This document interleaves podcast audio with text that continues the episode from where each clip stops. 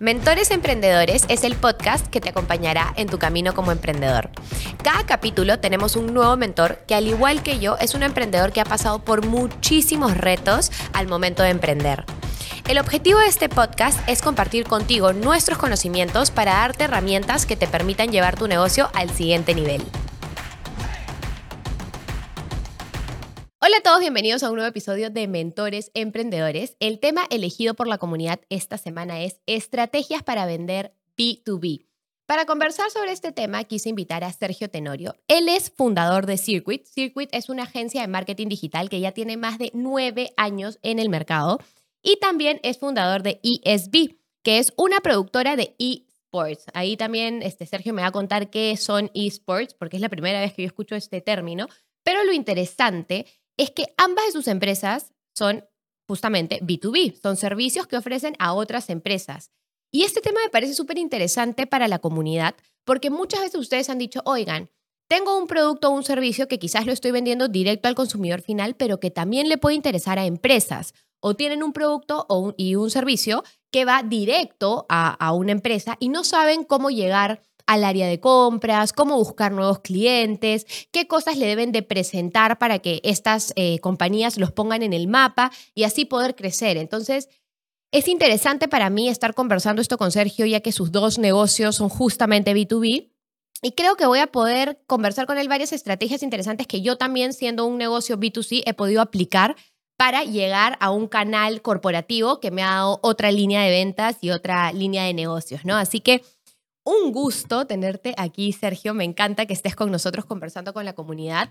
Por favor, preséntate un poquito con ellos para que conozcan sobre ti, sobre tus negocios y empezar. Muchas gracias, Jimé, por la presentación.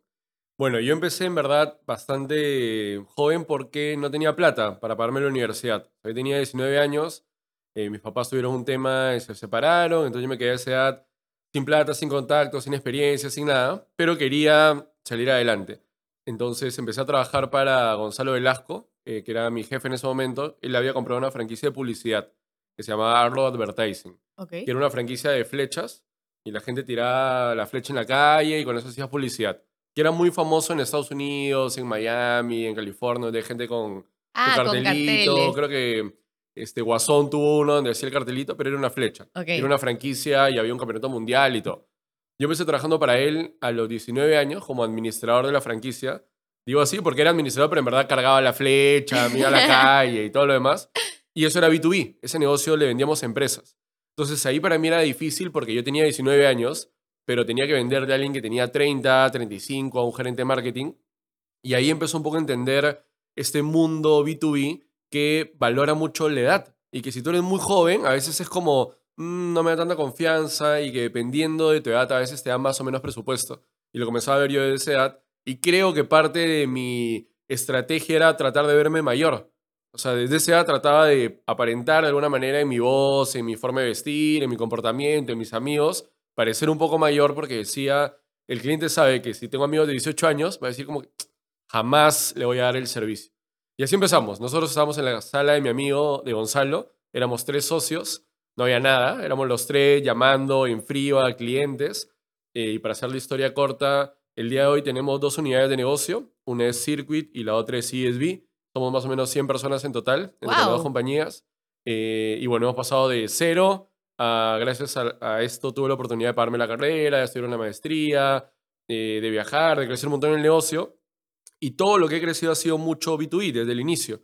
Y lo que me interesaba compartir un poco con tu comunidad era eso, cómo no es que vino un capital de afuera, no es que alguien me dio la plata, eh, fue nosotros desde cero y poco a poco como remamos el negocio desde que éramos nada hasta el día de hoy que tenemos un estudio mucho más grande y que tenemos clientes importantes también. Entonces es un poco compartirle a tu comunidad el viaje, por así decirlo, del punto cero hasta donde estamos el día de hoy. Me encanta lo que, lo que estás compartiendo con nosotros, sobre todo que me, me gusta mucho cuando la comunidad puede ver que no es que tú, para ser una empresa grande y para crecer, tuviste inversionistas gigantes, ¿no? Que es un poco lo que hoy escuchamos mucho.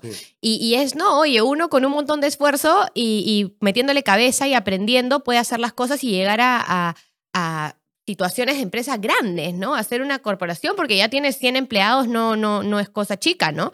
Ahora, vamos a ir pimponeando unas ideas. quiero saber para ti qué fue lo más importante, o sea, qué es lo más importante que evalúa una empresa cuando tú te acercas a decirle, aquí está mi negocio, te presento mi negocio, evalúame y contrátame. Miran un poco el material con el que presentas, la trayectoria que tienes en el mercado, que, ¿cuáles son esos puntos fijos donde ellos están ahí prestando atención? Mira, los dos puntos más importantes que las empresas valoran casi siempre es credibilidad de la compañía y lo otro es de que tú no le vayas a generar problemas, o sea, que tengas la confianza y que lo vas a hacer bien. Ok. Lo que yo entendí con el tiempo de 10 años creo en B2B es que no había un cliente en B2B y eso es lo que lo hace difícil. Porque cuando yo iba donde la empresa, antes decía, ya, el de marketing, voy a ir donde el de marketing. Pero el de marketing había empresas que era, tenía que hablar con el practicante, con el analista y con el jefe y con el gerente de marketing, pero también el que influía en la decisión era compras. Exacto. Entonces tenía que hablar con el de compras, con el analista, con el practicante, con el gerente de compras, y a veces llegaba a ellos dos súper bien, llegaba al pitch final, presentaba, el de marketing me amaba, el de compras me amaba, y me decían, no, ganó otra agencia. ¿Qué? Y yo decía, oye, pero si lo no, es que el gerente general tiene un contacto en la otra agencia que es súper cercano. Ah, donde solamente marketing, no solamente compras, sino que también arriba tengo que tener algún contacto en el gerente general, en el directorio, en alguien que decida y que solamente esa persona dice sí o no. Pero ese sí o no sí te puede hacer ganar o perder una licitación. Entonces lo que entendí era que mi estrategia no tenía que ser solo para el de marketing, que ese era un perfil de cliente, pero tenía que ver cómo llegaba a todo ese universo para poder realmente cerrar un deal, ¿no? Y ahí viene una parte bien interesante, porque en algunos talleres o en algunos eh, cursos que yo doy, hablamos mucho sobre el buyer persona, ¿no es cierto? Tú tienes que tener identificado quién es la persona que decide adquirir tus servicios, que paga por ellos para ir con un lenguaje apropiado, con, con la información que a él interesa. En tu caso, que me parece súper interesante. Tú detectaste que no tienes un buyer persona, sino que tienes distintos buyer personas, porque obviamente al practicante no le hablas de la misma manera que le hablas al gerente, porque probablemente le importan cosas distintas. ¿Cómo has hecho para mucho, o sea, aparte del, del, contacto que puedas tener arriba, ¿no? Poder emitir un mensaje o definir el perfil del, cliente al que le vas a vender como, o son varios perfiles, cómo te preparas para cada momento de la presentación, cómo funciona esa parte. Lo primero, no sé si ese término existe, pero hay algo como un buyer empresa. Que es lo que tú tienes que apuntar. Okay. O sea, a veces el emprendedor eh, se confunde y comienza a aceptar cualquier tipo de cliente cuando es B2B y ese es el peor error que puedes cometer. Porque lo que te termina pasando es que tu cliente chiquitito te consume todo tu tiempo y te paga poco eh, y te genera un dolor de cabeza y un estrés y todo lo demás. Y el cliente que tiene un montón de potencial de crecimiento, no le dedicas tiempo. Porque estás enfocado en el cliente chiquitito que te llama, que te persigue, etc. Lo que yo aprendí en ese camino es que el emprendedor, a los emprendedores los quiero, los estimo, hago un montón de cosas con los emprendedores, pero para mí es un muy mal cliente. Porque el emprendedor, para mi negocio, es alguien que me va a pedir mucho y me va a pagar muy poco. ¿No? Sí soy. Entonces, es un perfil que yo decía en mí, en lo que yo quiero crear. O en la visión de en tu la visión negocio. Que yo tenía como negocio, decía ya, yo necesito eh, mi buyer empresa que sean empresas medianas grandes en donde yo tengo un presupuesto del gerente de marketing. Y una empresa mediana grande la definías en base a facturación, en base a facturación. Era tres cosas normalmente, facturación, potencial de crecimiento y cantidad de colaboradores. Ok, excelente. Entre esas tres, porque a veces había empresas que me decían, por ejemplo, tengo 30 colaboradores en Perú, pero es gigante la empresa y decía, oye, igual me interesa. Y a veces la empresa de repente tenía solamente 10 colaboradores, 20, pero es una consultora que factura un montón. Un montón. Entonces, igual me interesaba. Y lo otro es que a veces había una empresa que llegaba, que no era muy conocida, pero tenía un potencial de crecimiento gigante y tenían que invertir. Entonces, ¿cuál es la diferencia para mí en el cliente al que voy? El gerente de marketing tiene un presupuesto que tiene que gastar. O sea, el gerente de marketing de una empresa grande le dicen, tienes un millón de dólares, que lo tienes que gastar. Exacto. Sí o sí. Entonces, para mí eso es hermoso. Claro, obvio. Porque es como, ya, ok, lo, tienes que gastar, yo te voy a dar todo el abanico de servicios para que lo gastes conmigo. La diferencia que yo veía con el emprendedor es que el emprendedor en su mente lo tiene más como, ese presupuesto no es que lo tenga para gastar, es que es plata que podría usar en otra, usar cosa. En otra cosa. Y por lo general quieren ajustarlo lo máximo posible. Y la pregunta, yo lo que veía es que siempre era distinta. Eh, el emprendedor siempre me decía, ya, pero ¿y, cómo me va a retornar esto? O sea, yo lo vamos a meter, pero ¿y, ¿y, a mí, o sea, cómo esto va a generar ventas? ¿Cómo va a generar eso en el negocio?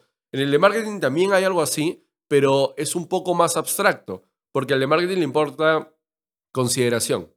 Posicionamiento. Posicionamiento. Cosas que no son medibles en plata de ventas al es momento. distinto y que es en verdad su chamba. O sea, lo de marketing a veces me decía, mira, yo lo que necesito es que en la encuesta que hagan al final de año, eh, de 10 personas que preguntan qué agua van a tomar, 7 digan que preferirían mi marca de agua. Ya está. Entonces yo trabajo todo para que eh, este año eran 3 personas que preferían su marca de agua y el otro año sean 6. Ya está. Un montón de presupuesto, hago algo estratégico, consigo ese resultado. Entonces, una vez que se ha definido ese buyer persona, lo que tienes que hacer es cómo armas tu servicio, tu estrategia, tu pricing, tu personal, todo para llegar a esta persona, a este cliente, a esta empresa. Y aquí quiero entrar en una parte interesante. Ya definimos, ok, primero entiende bien qué tipo de cliente quieres, ¿no? Porque muchas veces el que empieza eh, cree, y hay que, hay que cogerlos a todos, que sí, dependiendo del, del, producto o servicio que ofrezcas, podría ser, pero si en verdad tú tienes una visión, un objetivo claro con tu negocio, que es, oye, ¿sabes qué? Quiero eh, empresas medianas o grandes porque yo quiero contratos de tanto dinero por lo menos que me permitan enfocarme en cinco clientes grandes y hacer las cosas bien por esos cinco, válido. Pero lo siguiente es, cuando tú recién empezabas y quizás no tenías todos los contactos que puedes tener hoy día nueve años después en el mercado, ¿qué hacías para empezar esa primera tocada de puerta de una empresa que porque en ese entonces me imagino no es que te llegaban, oye, quiero trabajar contigo, tú tenías que salir a la cancha a buscarlos como probablemente muchas personas que nos están escuchando acá. Entonces, ¿cuál era tu approach? ¿Cómo hacías para llegar y decir, hola, con quién, qué buscabas, etcétera?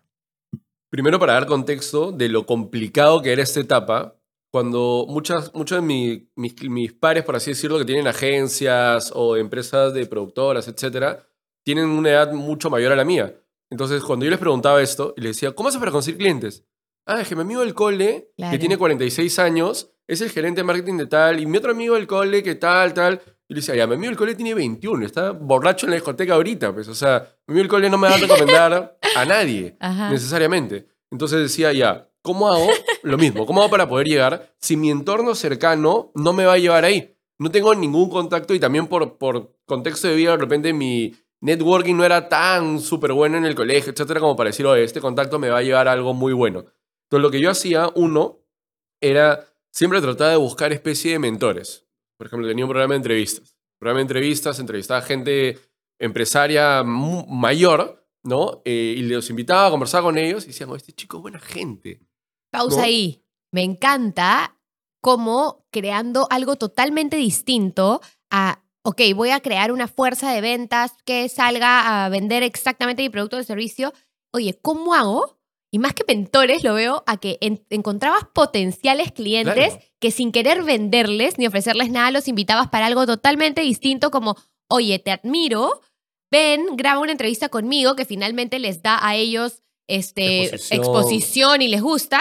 Y hacías el contacto creando tu propia red de networking, porque también con lo que decías de la universidad, ¿no? Muchas personas no entienden el valor de las relaciones públicas. Totalmente. Y las relaciones públicas son los que te llevan, en verdad, a donde tú quieras. Y puede ser que en el cole tú no escogiste, ok, en qué cole estabas, ¿no? Y por ahí que no tenías esta capacidad de hacer tantos contactos, pero la universidad, para mí, es el mundo que te abre a los contactos y que tienes que tratar y esforzarte de tener amigos, de que sepan quién eres, de conversar con ellos. A mí me pasaba que yo era como súper la buena gente en la universidad y quería ser amigos de toda la gente de mi ciclo y me llevaba bien con ellos. Entonces, eventualmente, cuando íbamos creciendo, y yo cuando abro King Cronats como cuatro años después de, de, salir de la universidad, tengo la oportunidad de tocarle la puerta. Oye, ¿dónde está tal amigo?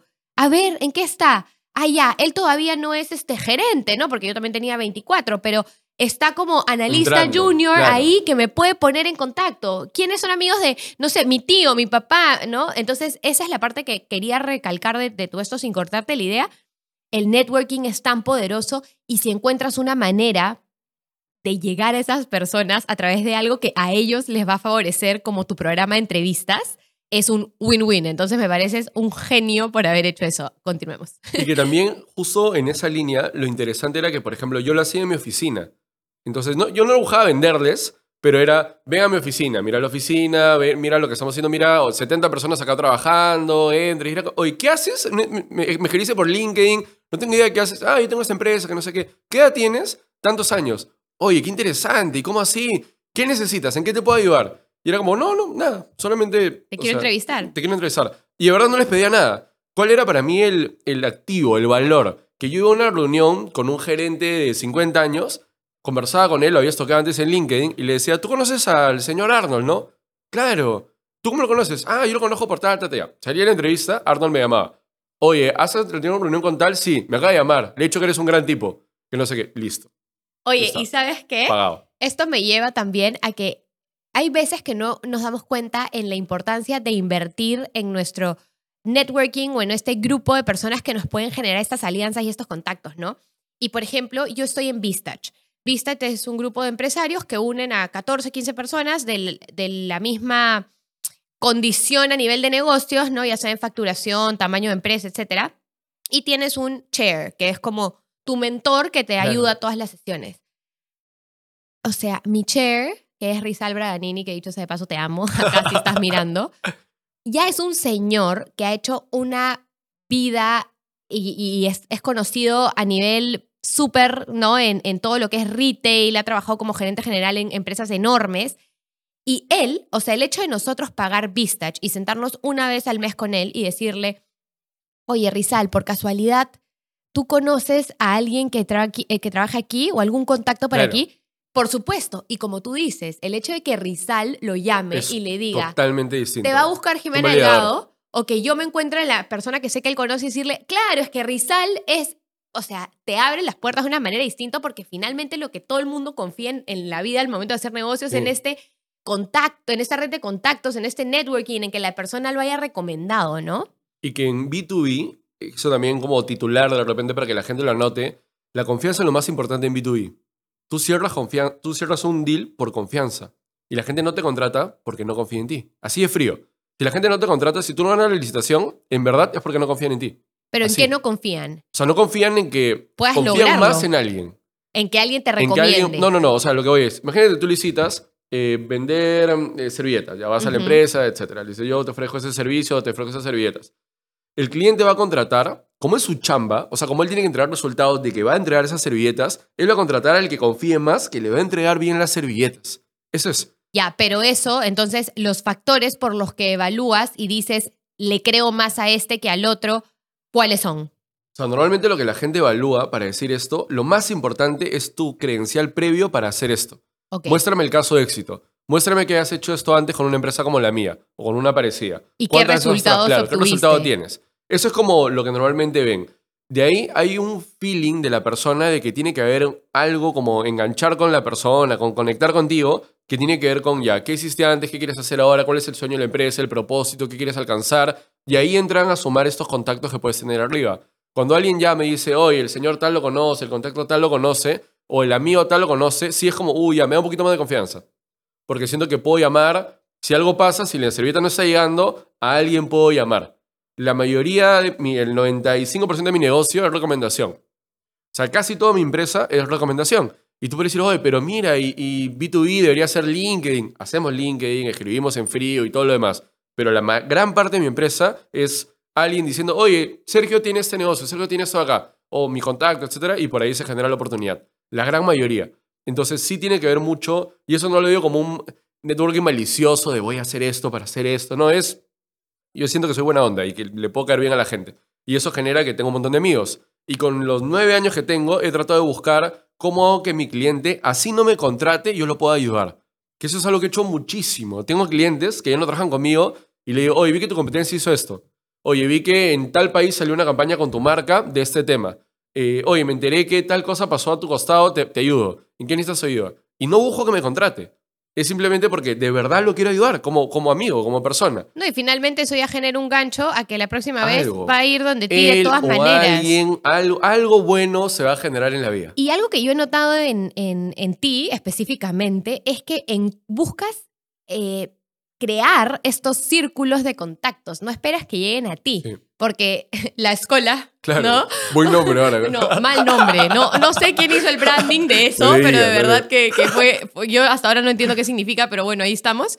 Pero me pareció muy interesante cómo dijiste, ok, no sé si esa fue tu, tu mentalidad, ¿no? Pero yo le estoy analizando. ¿Dónde están em, este, CEOs jóvenes que entiendo que piensas que sus empresas tienen potencial para eventualmente ser estos clientes grandes que tú puedes necesitar y al mismo tiempo generan networking y boca a boca y algunos son creadores de contenido y demás. Nos juntaste a todos en un grupo y dijiste, gente, somos los que somos para reunirnos una vez al mes, pero no en plan negocio, sino en plan conozcámonos, hagamos parrillas, salgamos a tomar un trago, y mezclaste de los distintos rubros y de pronto yo he ido solo a una reunión, me siento muy mal, pero es que siempre ponen fechas que no puedo y voto y igual no, no salen. Pero fue como que un super networking a nivel de todos, creo que somos cuánto ya 30 personas más o menos en el grupo, que estás, o sea, creando esta comunidad de potenciales clientes eventualmente, ¿no? Entonces, creo que ahí es algo muy importante. Tú no esperas que te llegue la oportunidad del networking, a ver si me invitan a participar en Vistach, a ver si es que algún día me invitan a ser parte de un grupo de CEOs jóvenes. Voy y lo busco. Oye, ¿qué programas de negocios hay? ¿Qué grupos de, eh, de mentores hay? ¿Qué grupos de CEOs hay? ¿Cómo hago contacto? ¿Cómo me meto? ¿Cuántas veces yo he dicho al frente de la comunidad, no? Vengo aquí a mi reunión de CEOs ¿Tú crees que alguien que quizás quisiera entrar me escribe y me dice, oye, ¿cómo hago para estar en ese grupo? Agrégame. Nadie. Entonces, si tú no tienes esa concha, ¿no? De salir y decir, quiero entrar, preséntame, probablemente tú solo te estás autolimitando a no tener esa oportunidad de conocer gente y ampliar tu círculo de contactos, ¿no? Y que, mira, todo esto, la historia que nunca le hemos contado, pero es bueno de saber justo por ese tema de B2B y networking, es que yo conocía a casi todos ellos, pero como contigo, o sea, como que por la vida y que lo iba conociendo. Y me pasaba de que a veces desayunaba con uno, almorzaba con alguien para, para conversar. Y, por ejemplo, un día me acuerdo de uno de ellos me dice, hoy me han querido comprar. Este, una empresa tal me ha buscado, me ha querido comprar, pero pucha, creo que, o sea, medio que me engañaron porque me dijeron esto, les presenté hasta mi pie en él y de ahí fue como que no. Eh, ya, conversé con esa persona. Pasaron dos semanas, me junto con otra persona y me dice, oye, tal empresa me ha buscado porque me quieren comprar, súper emocionado. Y le digo, júntate con tal ahorita porque acaba de pasar tal cosa que no sé qué. Y ahí yo lo que dije es, yo conozco un grupo de emprendedores de hace años por charlas, eventos, por networking, pero siento que no estamos conectados. O sea, que no hay como una comunidad entre nosotros de hacer algo. Y yo algo que, que hace años lo leí, que lo tengo como principio de vida, es que tú siempre tienes que buscar gente de quien aprender, gente con quien compartir y gente de la cual enseñar. Siempre. O sea, yo tengo este grupo de gente con quien aprendo. Me junto, no hablo, aprendo. Tengo este grupo de gente que estén en mi camino, en, en lo mismo que yo. Que si yo le digo, oye, no sé qué hacer con este problema, este problema, es como lloramos juntos porque estamos compartiendo lo mismo. Y siempre tienes que tener gente que quiera aprender de ti, que quieras tú enseñar. Porque cuando enseñas, aprendes el doble, el triple, el cuádruple, porque te exiges saber lo que estás enseñando. Entonces yo en base a eso dije, ya, quiero formar un grupo de CEOs, más o menos de este rango de edad, etc. Y mi objetivo era tener gente con la que yo me pueda desahogar, compartir, conversar, porque sentía que es difícil. O sea, estás en un lugar donde no le puedo decir esto a mi colaborador porque va a pensar que soy una mala persona, no le puedo decir esto a mi hermano porque no me va a entender. Entonces, ¿con, quién hablo? Y era, ya, voy a formar un grupo para esto. Entonces decía, ya, yo conozco a todos. Les escribo a todos, pero decía, no, me falta un validador. Me falta alguien que los conozca un poco más. Entonces le dije, Daniel, lo llamé a Daniel, le conté un poco la idea y le dije, ya, mira, Daniel, yo quiero hacer esto, pero eh, sponsoreame, ¿no? Le digo como que pon tú, o sea, tú junta a todos, tú di que es un grupo, yo pongo mi oficina, pongo la parrilla, o todo, pero ayúdame a, promoverlo. Y así empezamos hace ocho meses más o menos. Pero eso que, acabo, que te acabo de contar, lo he hecho toda mi vida. O sea, yo no tuve la oportunidad de nacer con el networking a mi alrededor y que mi papá me diga, oye, mira, te presento a tal, ya no tuve esa oportunidad. Yo he tocado la puerta, he entrevistado a gente random porque le escribí en LinkedIn. Había un evento, me acercaba al, panelista, al ponente, y le decía, hola, ¿qué tal? ¿Cómo puedo robarte una hora de tu tiempo? Y le escribí, lo buscaba hasta que me daba una hora de su tiempo. Y así he hecho todo mi networking. Igual ahora con esto del grupo de CEOs, ¿no? Lo que me lleva al siguiente punto interesante. Participar en eventos, en charlas, en situaciones donde, oye, esa persona a la que tú admiras, esa persona que crees que te puede abrir las puertas, a algo, ¿dónde está? ¿Qué está haciendo? Mantente ahí chequeando, chequeando, chequeando e invierte en esa entrada para llegar a ese, a ese evento y cuando termine el panel, acércate sin miedo, háblale, dale tu tarjeta, pídele que te acepte en, en LinkedIn, lo que sea, y empieza a crear contactos y esta base, porque no es que el contacto o la relación se convierte de la noche a la mañana, o sea, como cualquier proceso lo construyes, ¿no? Y la gente te va conociendo y va viendo que no eres un bluff, una mentira, que lo que estás diciendo es real. Es genuino. Exacto. O sea, yo creo que en esa parte hay una historia súper divertida, cortita, que yo iba a varios eventos y hace años fui a un evento TED, uno de los primeros que hubo en Lima, que uno de los ponentes era Mariana Costa y el otro ponente era Fernando Tamayo, de Yacua. Yo lo escucho a Fernando y yo dije, quiero ser amigo de este chico, qué, qué buena charla, lo de Yacua me encantó, bajó y lo saludo, le doy mi tarjeta. No me acuerdo cómo hablé con él breve. Eh, y yo me acuerdo que él ese día era como, obvio, pues tú eres el ponente, es como, siempre se te acerca gente, es como, sí, ¿qué tal? Qué miedo, ¿quién es este chico? ¿No? Como que, ya, hoy Fernando, yo soy el padrino de su hija. ¡Ay, no te creo! O sea, desde esa charla, de ahí, en un evento me lo volví a encontrar, y me lo volví a encontrar y decía, ¿te puedo dar un café? ¿Te puedo dar un almuerzo?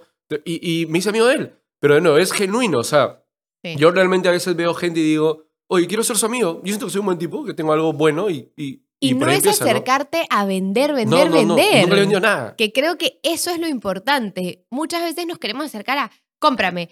Y, y lo primero, no quieres comprarte. o sea, ¿quién, ¿Por qué te compraría? Exacto. Y aparte, ¿por qué vienes a decirme que el miedo más grande de todo el mundo es gastar la plata y lo primero que tú quieres es que gaste la plata en ti y no te ni te maño, ¿no? Entonces es ese contacto de conóceme, ¿no? Quiero que me compres. Quizás me vas a comprar de aquí a un año cuando ya me conozcas y sepas. Exacto, pero igual se construye este cimiento, ¿no? Ahora, algo clave, porque yo soy bien como que de metodología y herramienta. Sí. Si es que yo vengo, Jimena Delgado, imaginémonos un ejemplo. Yo vengo, he creado una empresa que tiene un servicio para plataforma de recursos humanos para que puedas eh, tener un mejor software de evaluación de tus colaboradores y de recompensas, imagínate soy nuevecita, he creado mi tecnología, he creado mi esto porque he encontrado un dolor en el mercado en las empresas y quiero empezar a vender. Te toco la puerta, te digo, Sergio, ayúdame.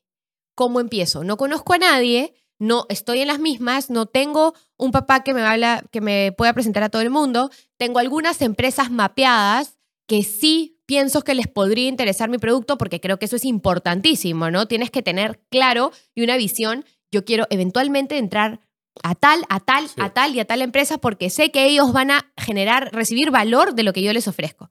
Tengo mi lista clara, tengo mi propuesta de valor claro, tengo mi servicio claro. ¿Cómo empiezo? Mira, hay siempre cuatro momentos que yo son los que trabajo con mi equipo comercial desde hace años. En la parte de prospección, la parte de la reunión, el kickoff y la recompra. Ok. Esos son como que los cuatro momentos que tiene que haber en B2B. La parte de la prospección eh, yo lo evalúo semanalmente por cantidad de reuniones que tiene el equipo. O sea, el equipo me tiene que generar una reunión con alguien. ¿Cómo? Sí sí. Yo necesito que tú me, ahorita me digas, como si yo no soy nada, no tengo equipo, y tú me vas a enseñar a mí a cómo buscar prospectos. LinkedIn siempre es la mejor herramienta. Yo lo que hago con el equipo es el lunes en la mañana, siempre nos reuníamos 8 de la mañana con el equipo comercial. Entonces hacemos un mapeo de clientes. Ok. Esa semana vamos a apuntar a Claro, a Nestlé, a Bimbo, a tal, a tal. Ok. Entonces tú vas a buscar en LinkedIn, antes vas a buscar en Google primero, analista de marketing en Bimbo, analista de compras en Bimbo, analista jefe de compras en Bimbo, o sea, analista jefe prácticamente todos. Ok. Lo vas a agregar el De las dos áreas, marketing y compras. Marketing y compras, casi siempre. En mi caso sería con mi negocio, recursos humanos y compras. Recursos humanos y compras. Exacto. A los dos. Los mapeas, tienes la reunión con ellos. Los mapeas. Los buscas en LinkedIn y los agregas. En los agregas, ok. Te aceptan les mandas un mensaje. Ahora, esa es la parte complicada. Cuando le mandas el mensaje, nunca mandes el mismo mensaje a dos personas. Y nunca quieras de frente decirle, hola, tengo un software que te puede servir. porque next. Mira, yo lo que le digo al equipo, que se matan de risa con mis ejemplos, digo, es como una relación con una pareja. Tú el primer día que le quieres a una chica, no le dices, ¿nos podemos besar hoy? Oye, ¿me quiero casar? Es como, hoy ni te conozco. o sea, ¿quién, eres? ¿Cuál es el objetivo? Le digo siempre. ¿Cuál es el objetivo de tu mensaje en LinkedIn? Eh, vender, no. El objetivo de tu mensaje en LinkedIn es agendar una, es te dé su correo. Ese es el objetivo. El objetivo del mensaje en LinkedIn es que te su correo. Cuando le escribes por correo, ¿cuál es el objetivo del correo? Vender, no. Generar una reunión. generar una reunión.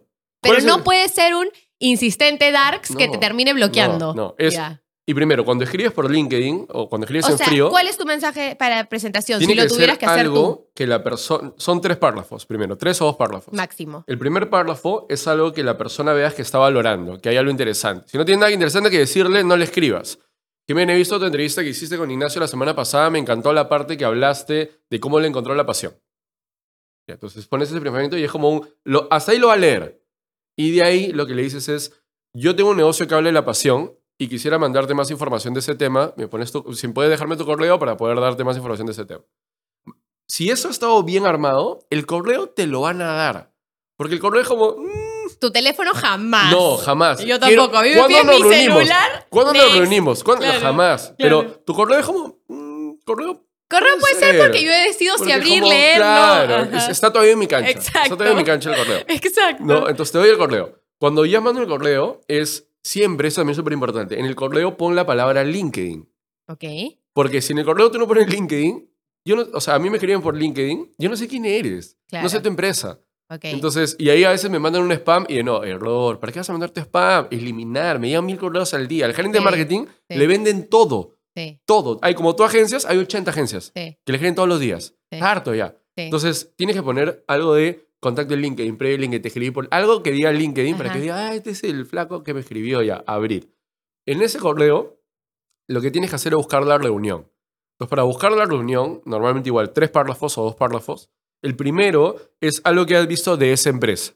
Estimado Pingüinos Marinela, eso que acabas de sacar una campaña de, para jóvenes, pero lo estás invirtiendo en televisión. Y yo creo que en televisión ya no están los jóvenes. Ah, ya, como que hiciste tu tarea, analizaste, le das un problema que estás encontrando. Entonces tú estás auspiciando tu campaña Pingüino Marinela en televisión. Pero en televisión no están los niños. De repente están los papás, pero yo creo que debería llegar a los jóvenes. El que va a fomentar la compra esos no, jóvenes. Ese es el primer párrafo.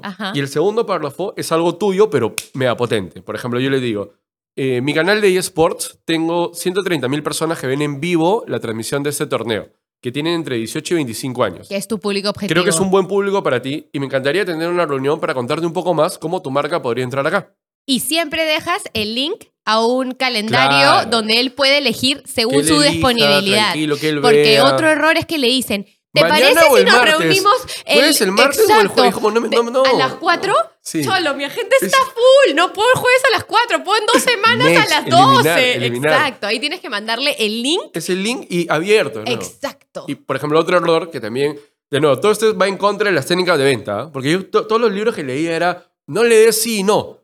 Dile, puedes el martes o puedes el jueves. Dijo, no, no, no, eliminar, bro. Eliminar el correo, no quiero hablar ¿Acaso contigo. tienes acceso a mi agenda? Claro, como no importas. Entonces, es muy abierto. Yo solamente pongo eso y digo, queda atento cuando... Queda atento, le digo, en este link, cualquier momento que, quieras, es prioridad para mí juntarme contigo, marca la agenda y, yo tengo la reunión. La reunión, que es el otro momento, corta, 15, 20 minutos. ¿Cuál es una buena cifra, o sea, una, una conversión de de cantidad de prospectos que levantaste a gente que terminó agendando contigo? Normalmente de 10 contactos sacas una reunión. Ok. O sea, con un 10% siéntete bien. Sí. Ya. 10 contactos, una reunión, estás, estás bien. Pero entonces tienes que estar prospectando 24/7 para poder lograrlo. No es spam. Siempre que hagas spam, lo que me interesa que la gente piense es cada vez que mandes un correo de spam, es eliminado. O sea, nadie le va a importar. Claro, deja de crear un texto hecho para todos. El, texto ganador, que la gente poco a poco. No, olvídate. La gente no es un robot. La gente va a leer y lo va a eliminar. Exacto. y va a, saber que tú has mandado eso a, siete personas más.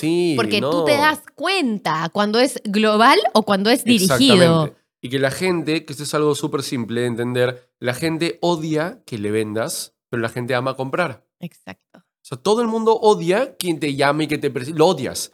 Entonces, yo siempre le digo a mi equipo, ¿cómo te das cuenta que estás en modo vendedor o en modo él te está comprando? Si te encuentras a tu cliente en Wong, ¿se esconde o te saluda?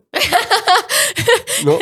O sea, si estás en la calle, al que estás prospectando al cliente, si te lo encuentras en la tienda, uy, ahí está Sergio, este loco que todo el día me escribe y se va. O es, Sergio, ¿qué tal? Hoy, ¿cómo estás? A los años, hoy tengo que responderte, no, sí, pero no sé qué, ya. Si te saluda, bien. Si se esconde, eres un desastre, estás vendiéndole. Nadie quiere vender. Ajá. Entonces, ahí es de 10 a 1. Y tenemos entre la, la, reunión Máximo 25 minutos. Sí, máximo. Me, media hora exagerando. ¿Qué haces? Y en la ¿Vendes? reunión, escuchas. Escuchas. Exacto. En la reunión no, no vendes tu PPT, Exacto. no. En la reunión te sientas y le dices, mira, he detectado pingüino marinela, he detectado este problema con el auspicio de acá que estás haciendo. Me interesaría saber por qué. ¿Por qué lo estás haciendo acá? Para yo decirte lo que nosotros tenemos. Entonces, casi siempre te van a dar info. Ah, lo que pasa es que yo he hecho un estudio, he investigado esto, mi problema es tal, me está comprando más mamá, me compran... Ya, todo el problema, tu presentación hermosa y perfecta, la adaptas A al eso. problema. O sea, lo que hace mucha gente a veces es, bueno, te voy a hablar de mi superempresa. Sí, Mi y te ponen un, un PowerPoint Y, y, comienza, tú... ah, estás te vas en tu a escritorio Encima así. virtual, imagínate en virtual. Sí, no, estoy en el Zoom y estoy con el cel respondiendo No. otras cosas porque ya no me interesa como que todos los leads que has hecho y cuál... No, No, exacto. No, me importa. Y Tienes lo peor es de que yo de repente, eh, cuando haces una presentación así, el emprendedor o el de ventas dice, vamos a hablar de nuestra fortaleza de negocio que es leads. Toda mi reunión, leads, leads, leads, leads. Y el cliente dice, yo, yo ya tengo leads. Claro, Yo lo que estoy buscando ahorita es fidelización. claro. ¿Para qué te mandaste media hora hablando del lead y que tú eres el mejor en lead y de tu convenio con los leads? No le importa. no le importan los leads. Pero entonces, cuando lo escuchas, entiendes el problema y luego adaptas tu presentación al problema específico de ese cliente, ¿qué haces? ¿La mandas por correo? ¿Te vuelves a reunir? ¿Cómo funciona? Normalmente es la misma presentación, lo que va cambiando es cómo se lo cuentas. ¿Ya? O sea, por ejemplo, tú haces videos.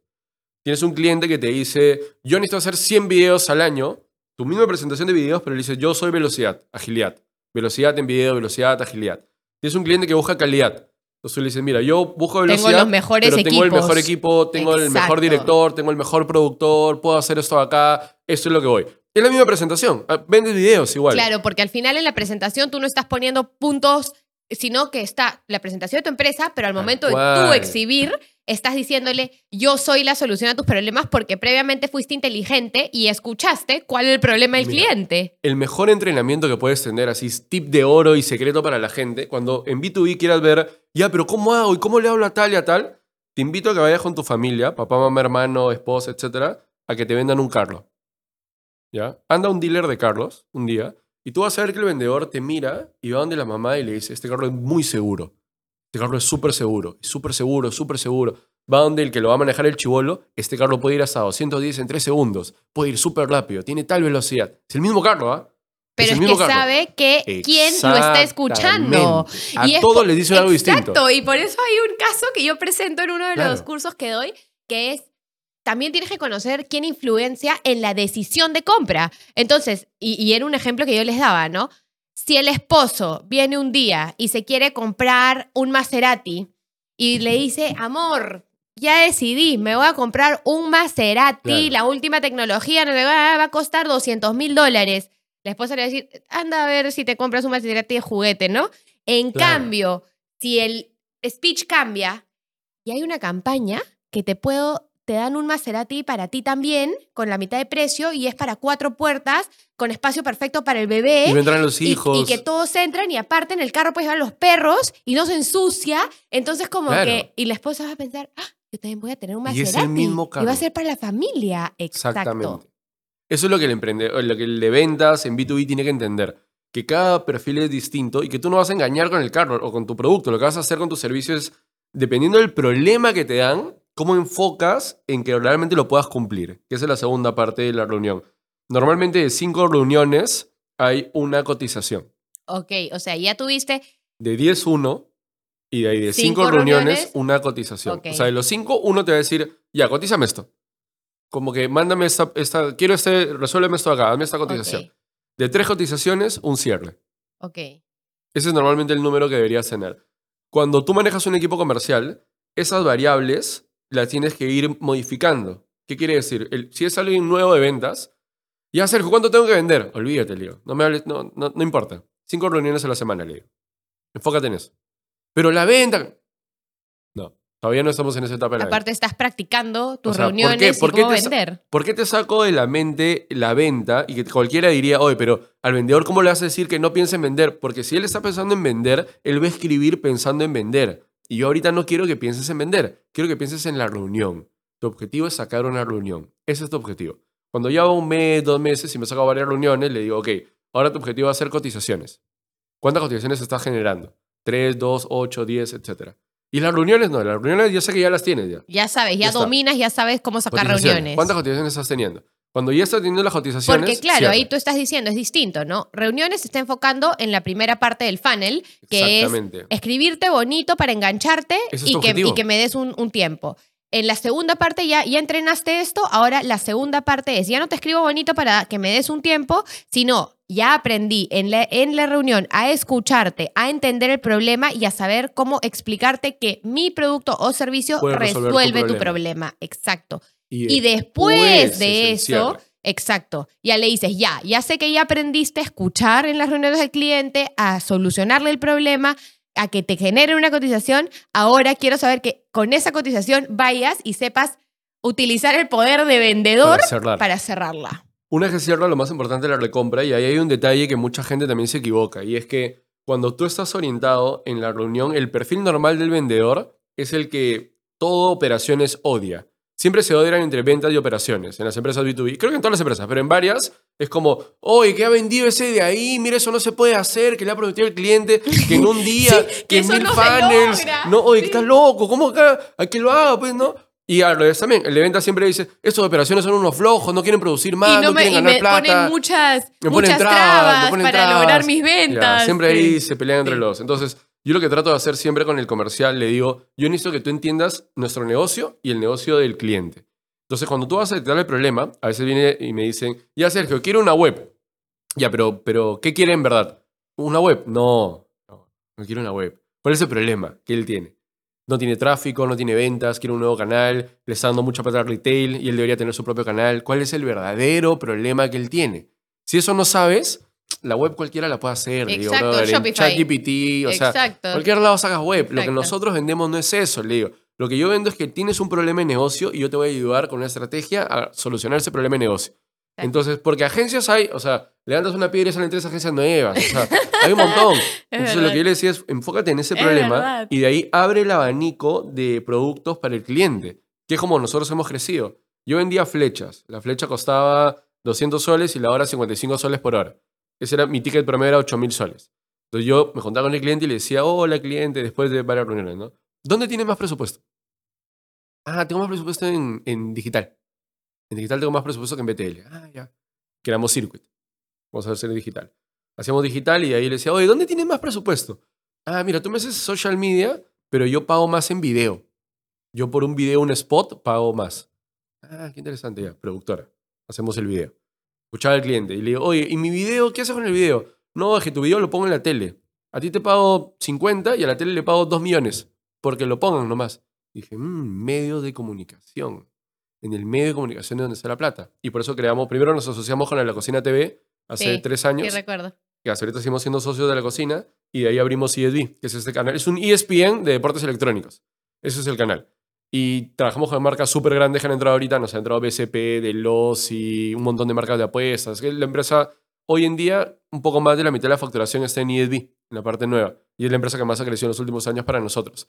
¿Por qué? Porque tú en B2B tienes que ver dónde está la plata. O sea, dónde se está yendo el presupuesto. Y si se está yendo ahí, ¿cómo creo algo que realmente solucione ese problema? Entonces viene el cliente, y es mi mismo cliente, y le puedo vender web, digital, videos, auspicio, todo al mismo cliente. Si mi cerebro está partido, en algún momento de la vida, cuando estábamos más creativos y más chubolos, abrimos una cafetería. Nos fue fatal.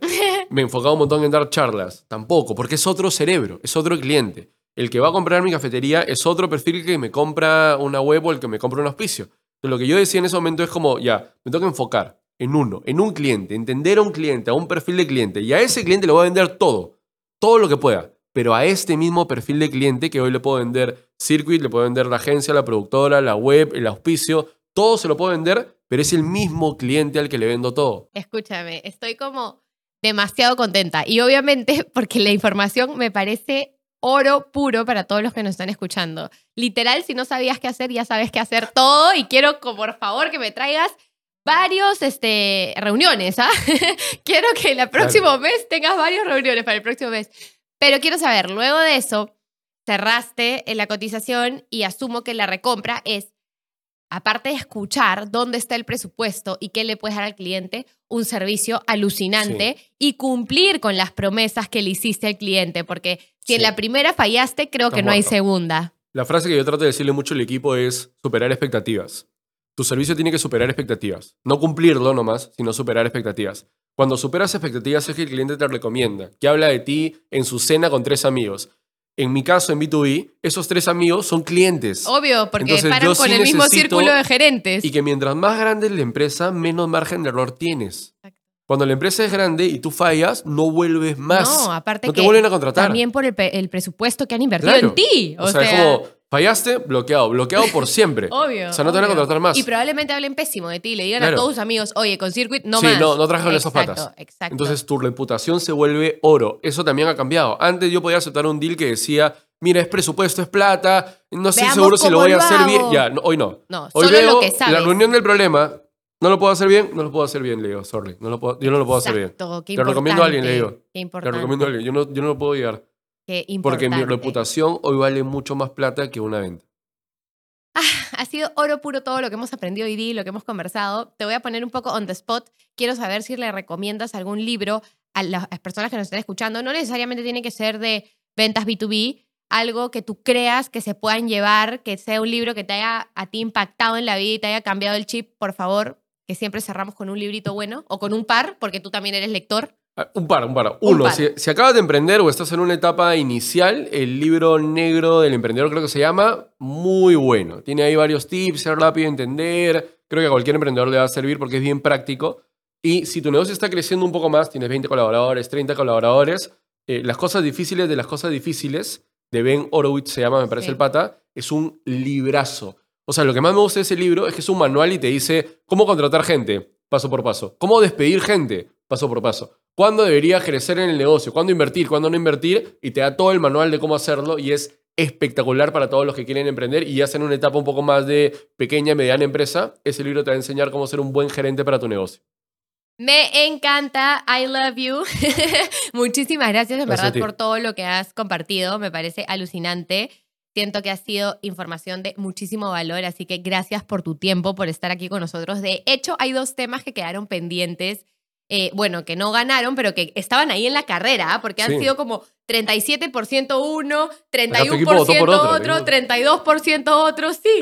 Y, y, eran el de cómo vender más cuando tu industria está en caída y el otro era, ay, no me acuerdo el segundo, pero el segundo puesto quedó cómo vender más cuando, cuando tu industria está en caída. Y creo que por lo chévere que ha sido esta ida y vuelta de conversación. A mí me gustaría grabar un segundo episodio contigo donde podamos hablar de este tema también. Así que muchísimas gracias, por tu tiempo.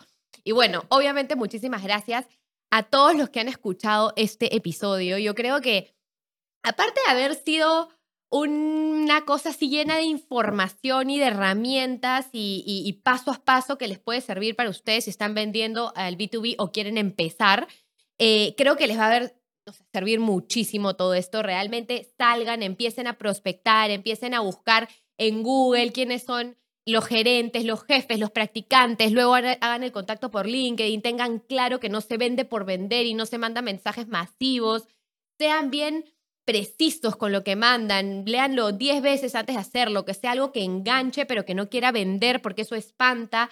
Y creo que esa es la clave del éxito para empezar. No se frustren si no venden a 100 mil personas de una. No se frustren si no todo el mundo les responde el correo. No se frustren si no sacan la reunión. Vayan paso a paso porque al final la constancia es lo que importa. Sepan quién es su cliente, qué tipo de empresa quieren y vayan a por ello. Así que, nada, ha sido un capítulo alucinante. No se olviden de suscribirse al canal y de compartir este episodio con todas las personas que ustedes conozcan que tienen negocios B2B y que toda esta información les puede servir y potenciar muchísimo su negocio para llevarlo al siguiente nivel. No me voy a ir sin antes agradecer a mis sponsors maravillosos que amo con todo mi corazón, que son Sumato Brands junto a Esteban B Films con la producción. Sus equipos son una maravilla o no. Increíble. ¿ah? Increíble. Esta cámara acá diciendo que me ven el ojo así. no, olvídate, yo sufro todo el tiempo con cómo se ve mi cara porque es tan HD que, que no se puede. Y todos los equipos acá que cada vez ahora tenemos tres cámaras, ya no dos. Los chicos son realmente un éxito y los recomiendo al 100% no solo para temas de podcast, sino para creación de contenido, para lo que necesiten que tenga que ver con branding, con temas de content creation, así que ahí ya saben la recomendación. Y a Comunal por el espacio, por darnos este espacio maravilloso para poder grabar este podcast y generar cada vez mejor contenido para los emprendedores. Así que muchísimas gracias por su tiempo y nos vemos el próximo lunes.